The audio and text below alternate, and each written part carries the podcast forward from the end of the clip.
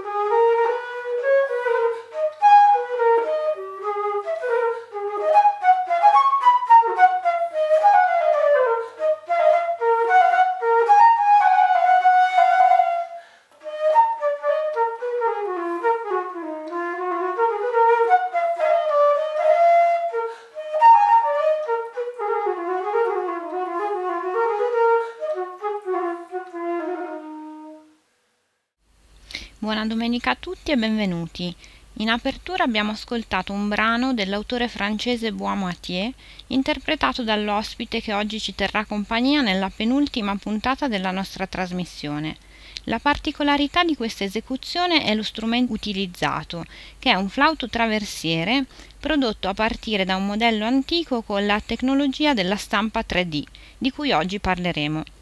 Ho quindi il piacere di presentarvi il flautista, traversierista e oboista barocco Manuel Staropoli. Ciao Manuel e grazie di aver accettato il nostro invito. Grazie per il vostro invito. Un saluto a tutti gli ascoltatori e grazie per avermi contattato. Nel corso di questa prima stagione del nostro programma abbiamo dato molta importanza al futuro della musica antica vorremmo che ci parlassi del progetto 3D Early Winds e del modo in cui la tecnologia moderna possa darci una mano per scoprire i segreti della musica antica. Il progetto 3D Early Winds è nato un po' per il caso. E il mio collega allievo di flauto Gabriele Ricchiardi, che è docente presso l'Università di Torino, un giorno si è ritrovato per lavorare presso l'azienda Zeiss a Reggio Emilia un importante centro dove vengono realizzate tomografie industriali. E casualmente aveva con sé un suo flauto traversiere e quasi per scherzo, per scherzo ci, ci, si è trovati con la tomografia di, di questo strumento perché diciamo, l'operatore lì si è dimostrato disponibile, voleva semplicemente dimostrare che tutto era fattibile. No? Chiaramente una tomografia è una un'operazione in cui vengono utilizzati dei raggi X molto, in maniera molto potente e non è chiaramente paragonabile alla radiografia che viene fatta sull'essere umano che invece eh, viene fatta con dosi certamente più, più piccole per chiare ragioni mediche. E, ehm, nello stesso momento diciamo, sono in, entrato in contatto con un'altra persona che abita a Castelfranco Veneto che Federico Siccato, che è un mago insomma, nelle modellazioni eh, di modelli 3D al computer.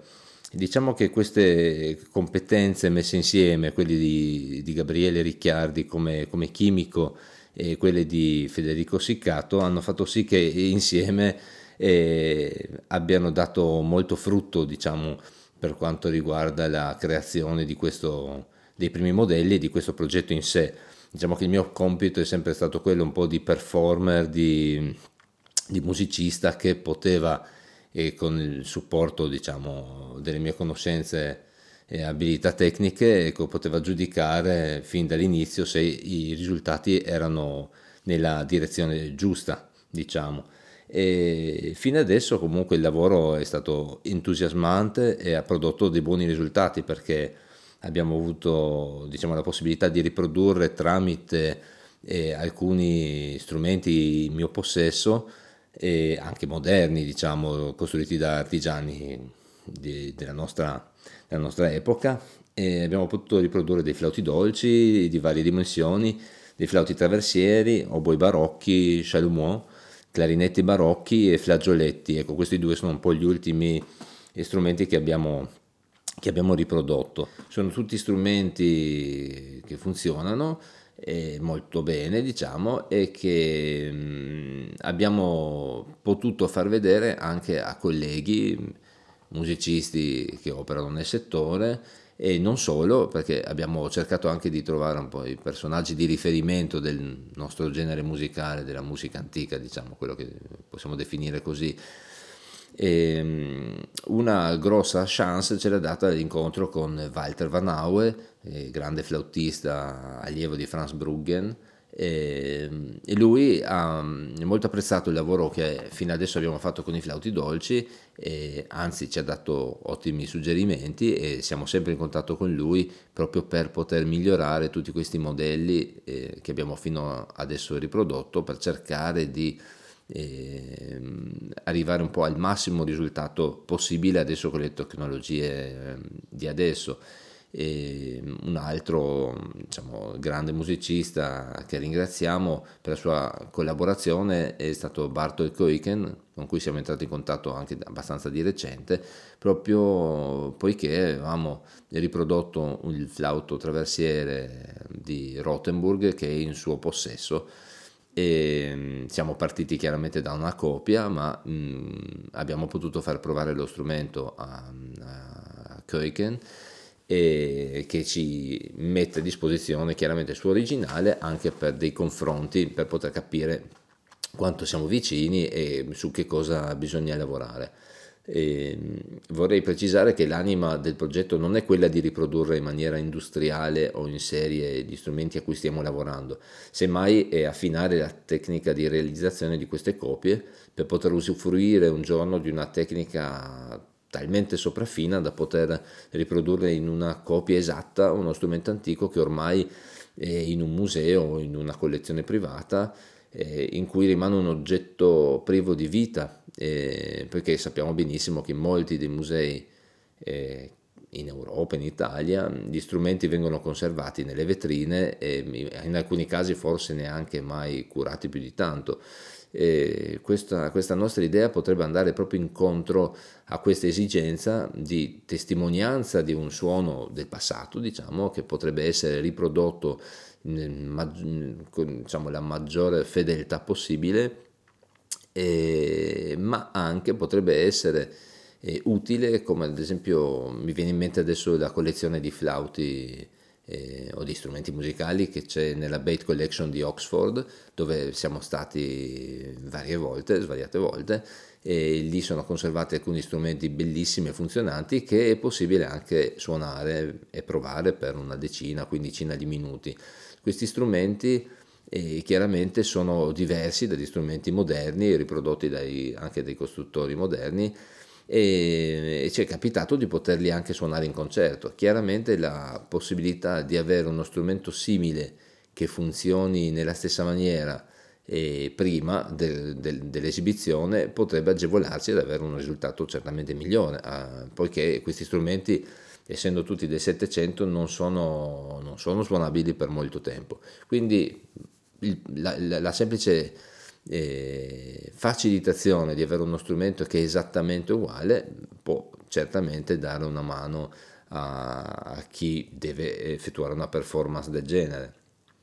Noi non siamo i primi a lavorare su un progetto del genere, ma al momento diciamo che siamo un po' gli unici che si sono buttati su strumenti come i flauti dolci che hanno una certa difficoltà ad essere riprodotti con questa tecnica per adesso perché la stampa comunque porta in sé un minimo eh, errore che si attesta adesso sul, sul, decimo di millimetro ma che all'interno ad esempio del becco del flauto dolce potrebbe essere comunque fonte, una, fonte di problemi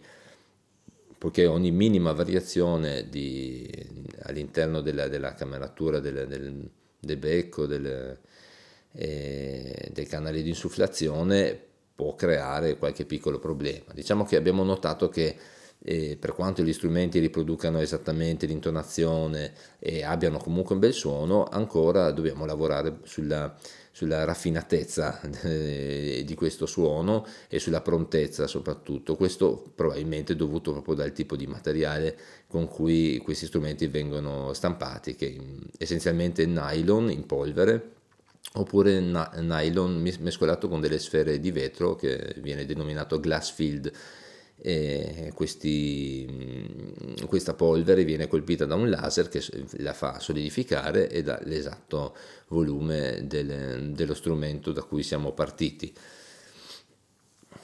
Chiaramente stiamo um, valutando ogni anno, tutte le, anzi ogni mese direi, perché ogni, ogni mese ci sono delle novità riguardo a queste, queste stampanti, queste tecniche e, e sui nuovi materiali di stampa, quindi contiamo in breve tempo di avere anche un miglioramento da quel punto di vista, perché chiaramente si sta andando molto, molto in fretta con eh, l'evoluzione di questi materiali. A questo punto io proporrei ai nostri ascoltatori un brano che ti veda protagonista. Il brano che ho scelto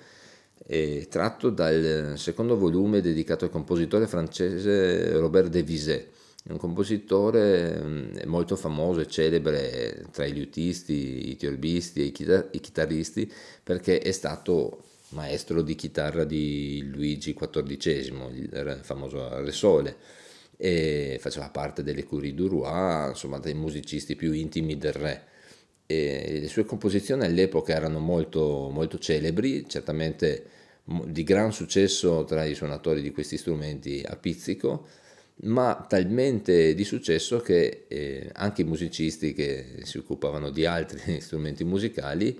eh, gradivano molto suonare questi, questi suoi brani. Allora mm, questo ha spinto il compositore nel 1716 a far uscire un'edizione, diciamo, curata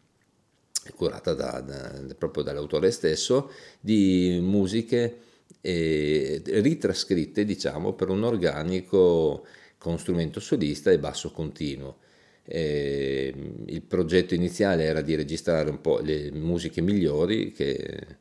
che, che ci piacevano di più con eh, Massimo Marchese e Cristiano Contadin Dopodiché in realtà il progetto è piaciuto anche alla casa, casa, discografica Brilliant e siamo andati avanti, abbiamo alla fine registrato l'integrale di tutti questi, questi brani che Robert De Viset aveva diciamo, orchestrato per un nuovo organico. Gli strumenti utilizzati più o meno, chiaramente sono stati i flauti dolci, più o meno di tutte le taglie, il flauto traversiere, il clavicembalo, la tiorba e la viola da gamba e, e, negli ultimi dischi abbiamo anche introdotto il flauto basso nel basso continuo e addirittura una delle suite è stato possibile mh, trascriverla per due flauti dolci, quindi abbiamo cercato il massimo della varietà possibile. E sentiremo una allemanda grave eh, tratta dal, dal, secondo volume di Robert de Viset e mh, dalla suite in do minore.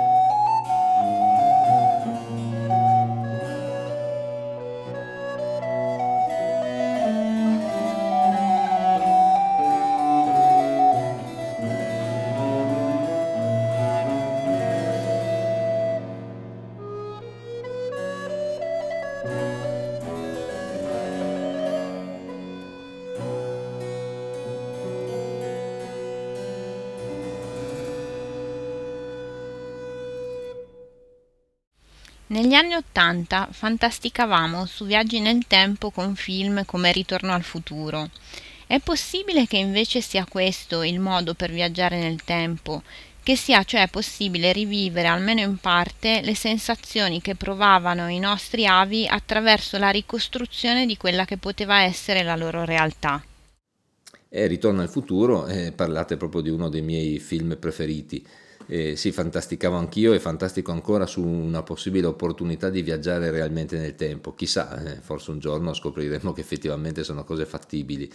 Eh, nel frattempo mi accontento dei miei viaggi nel tempo che realizzo suonando la musica antica principalmente, o studiando gli usi e costumi del periodo, o lavorando anche ai nostri modelli 3D che hanno proprio lo scopo di avvicinare il musicista e l'esperto a quelli originali che rimangono eh, silenti nelle vetrine dei musei. Eh, ci tengo sempre a, a, sottolineare che molti di questi strumenti hanno proprio un diapason diverso rispetto agli strumenti che usiamo oggi. Adesso, più o meno la musica antica usa questo diapason del 4,15 che comunque è un diapason eh, scelto un po' a tavolino, mezzo tono sotto il diapason moderno 4,40 che userebbero le orchestre, anche se in realtà adesso eh, forse si è alzato da quello che, che so 442, 444, oppure per la musica francese si usa quello più basso del 390, ma chiaramente nel passato i diapason erano tutti diversi a seconda della, della regione, dello stato, anche tra una città e un'altra poteva essere molto diverso. E, oltre alla lettura diciamo, dei principali trattati e testi che mi fanno capire qual era il mondo che girava intorno al musicista del passato.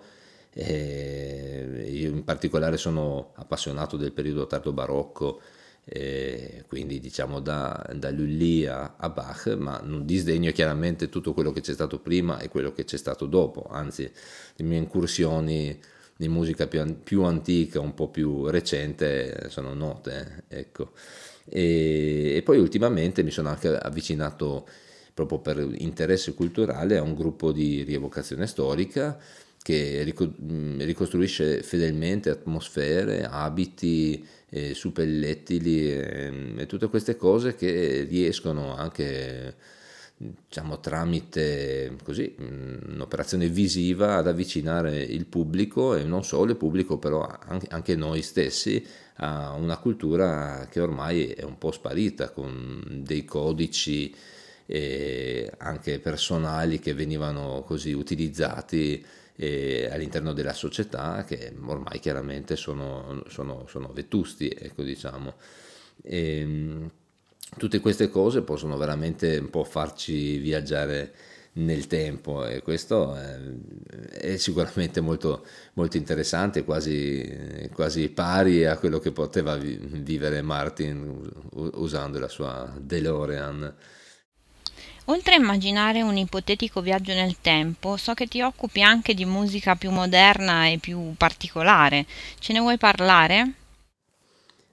Effettivamente non mi occupo solamente di musica antica, ma collaboro fin dagli albori della carriera musicale di mio fratello con la sua band heavy metal che si chiama Rhapsody of Fire, che è nata a Trieste nel lontano 1994 5 più o meno, non mi ricordo, ma insomma il primo album è uscito nel 1997 con un notevole successo eh, direi mondiale e da, quel, eh, da, quell'anno lì la band continua la sua attività. Io sono sempre stato parte della band, diciamo un, un membro quasi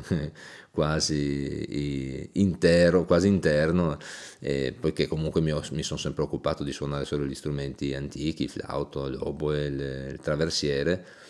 ma eh, chiaramente non gli strumenti elettrici che vengono poi utilizzati all'interno dei concerti. E, questa diciamo, opportunità è stata comunque per me fondamentale anche per, solamente anche per girare il mondo perché in tournée è stato possibile girare tutta l'Europa, tutta l'Italia, in Giappone, in America, quindi è stato certamente molto interessante anche dal punto di vista culturale di vedere tanti posti, ma chiaramente anche un salto un po' nelle, nella musica più, più, moderna, perché chiaramente mixando quello che è la musica antica con delle sonorità più, più dure, più moderne, più tra virgolette elettriche, certamente mi ha fatto diciamo, varcare una soglia abbastanza importante e per me è sempre stato un po' naturale in realtà apprezzare un po' tutti e due questi generi. E, e proprio per questo eh, propongo un, un, ulteriore ascolto eh, proprio preso da uno degli ultimi brani de, degli ultimi album di mio fratello eh, dei Rhapsody of Fire in particolare l'album Into the Legend eh, spero che possiate apprezzare questo misto fra musica antica e musica diciamo più mm, moderna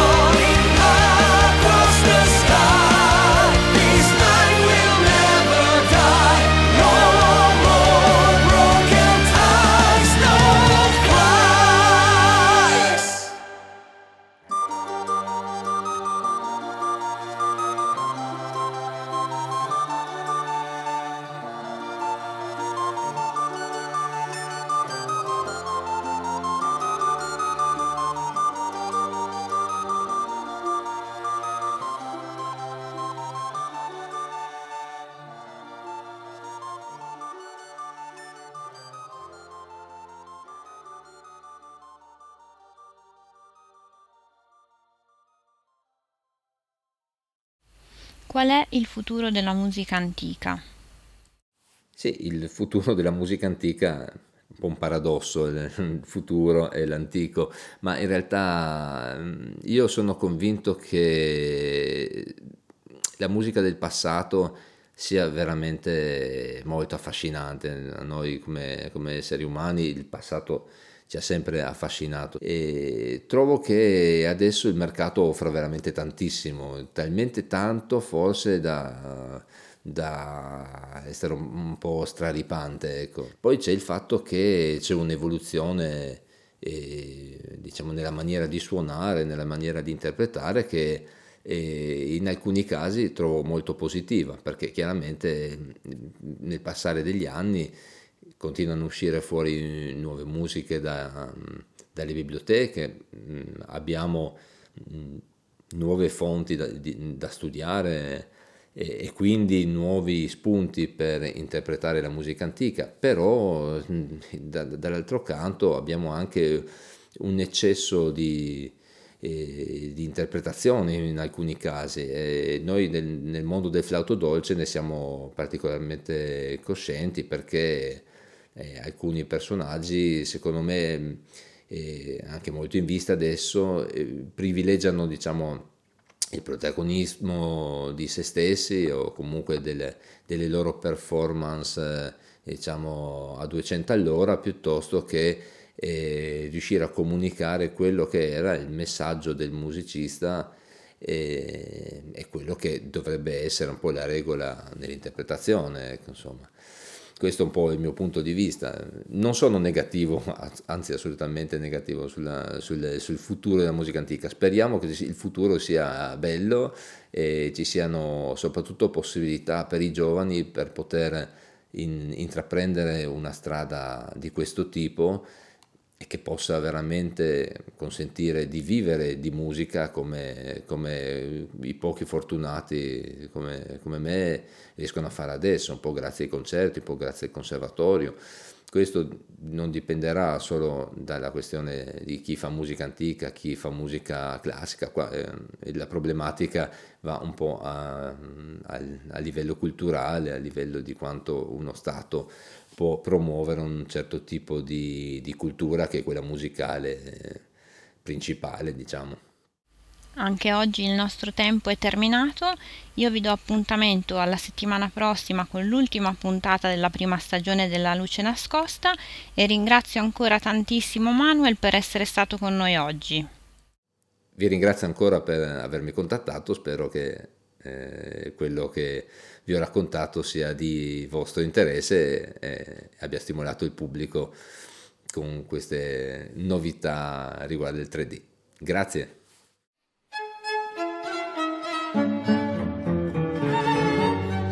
Dagli studi di Lecce 51, in esclusiva per Radio Gwendolyn, avete ascoltato La luce nascosta, alla scoperta dei segreti della musica antica. In studio Tony Spinetta della Chiave, redazione ed editing Madame Sibilla. Si ringraziano Mr. Henry e Radio Gwendolyn. Alla prossima puntata.